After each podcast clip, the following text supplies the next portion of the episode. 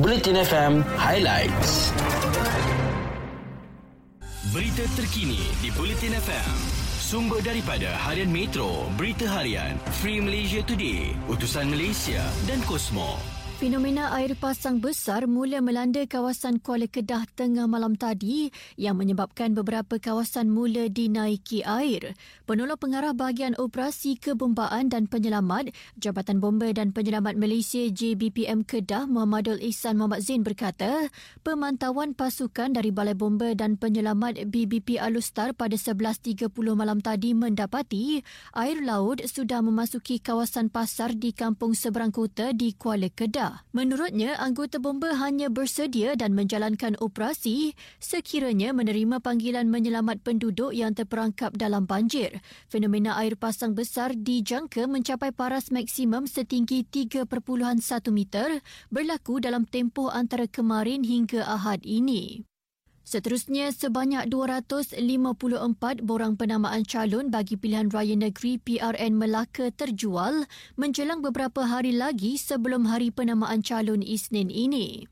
Jurucakap Ibu Pejabat Suruhanjaya Pilihan Raya SPR berkata borang penamaan calon itu mula dijual pada 18 Oktober lalu di Pejabat SPR di Putrajaya dan SPR Melaka. Segala proses pembelian berjalan lancar di kedua-dua tempat. SPR juga menasihatkan bakal calon yang bertanding mengisi borang dan membuat semakan dengan pejabat pegawai pengurus atau pejabat pilihan raya negeri sebelum hari penamaan calon iaitu pada 8 November ini. Katanya calon juga disaran membuat pembayaran deposit lebih awal dan resit pembayaran perlu dibawa pada hari penamaan sebagai bukti pembayaran bagi memastikan semua proses seterusnya lancar. SPR menetapkan tarikh mengundi PRN Melaka pada 20 November manakala penamaan calon pada 8 November dan undi awal pada 16 November.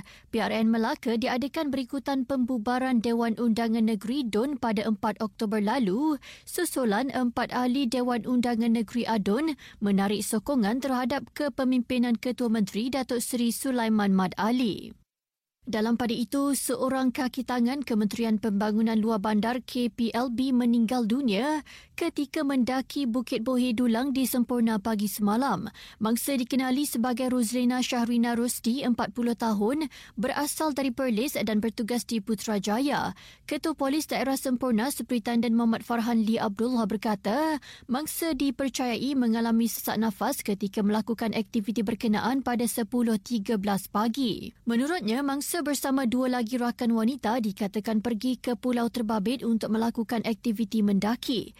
Ketika mendaki, mangsa dikatakan mengadu sakit dada dan sesak nafas sebelum tidak sedarkan diri. Kaki tangan Taman-Taman Sabah memberi bantuan kecemasan sebelum mangsa dikejarkan ke Hospital Sempurna untuk mendapatkan rawatan lanjut. Bagaimanapun pemeriksaan lanjut oleh doktor di hospital berkenaan mengesahkan mangsa meninggal dunia. Muhammad Farhan berkata mayatnya dirujuk ke Hospital Tawau untuk proses bedah siasat dan mengenal pasti punca kematian. Siasatan lanjut masih dijalankan dan setakat ini kes diklasifikasikan sebagai kematian mengejut SDR ke perkembangan luar negara, pengawal selia ubat-ubatan Kesatuan Eropah EU sedang berbincang dengan AstraZeneca mengenai kemungkinan kebenaran dos penggalak vaksin COVID-19 kepada pengeluar vaksin itu selepas ia memberi lampu hijau kepada suntikan penggalak mRNA. Agensi Ubat-ubatan Eropah EMA sebelum ini memberikan kebenaran kepada pengeluar vaksin Pfizer-BioNTech dan Moderna, kedua-duanya berdasarkan teknologi RNA messenger untuk diberikan sebagai dos ketiga sekurang-kurangnya enam bulan selepas dos kedua diberikan. Fokus utama kempen dos penggalak di Eropah sebelum ini tertumpu dalam kalangan warga emas dan golongan rentan. Kini sebahagian besar penduduk ditawarkan suntikan ketiga. Berita sukan di Bulletin FM. Pemain perseorangan badminton lelaki negara Li Zijia berjaya meneruskan kemarahan ke suku akhir terbuka Hilo di Jerman selepas berjaya menewaskan lawan dari Ireland Nat Nguyen malam tadi. Bagaimanapun, Zijia terpaksa menempuh perlawanan yang mendebarkan sebelum dapat menjinakkan Nguyen dalam pertarungan straight side 22-20, 21-16 yang berlangsung selama 38 minit. Permainan Zija yang kini menghuni ranking ke-8 dunia itu dilihat agak goyah di set pertama apabila lawan berjaya mengekori rapat sehingga berjaya mengikat kedudukan 19 sama. Pengalaman nyata memihak kepada Zija apabila akhirnya menutup set pertama dengan kemenangan 22-20. Sementara itu, aksi Zija di set kedua tampak lebih mudah apabila mendahului 10-5 dan meneruskan aksi konsisten untuk menang 21-16. Langkah Zija itu bagaimanapun gagal dituruti bergu campuran Goh Sun Huat Chevon Lai dan Hu Pangruan Chia Yi Si apabila tewas kepada lawan masing-masing.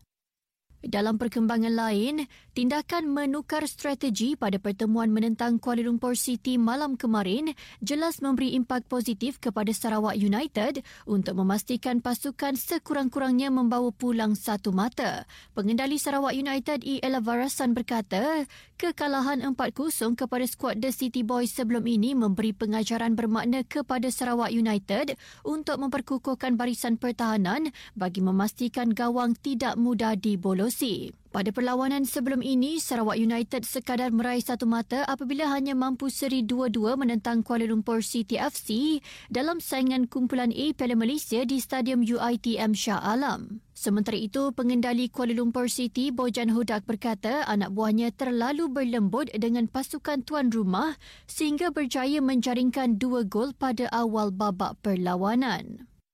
Sekian berita terkini, stream dan dengarkan Bulletin FM di aplikasi Audio Plus. Anda berpeluang memenangi wang tunai setiap hari dengan hanya muat turun atau update aplikasi Audio Plus anda. Ikuti berita-berita terkini di Bulletin FM.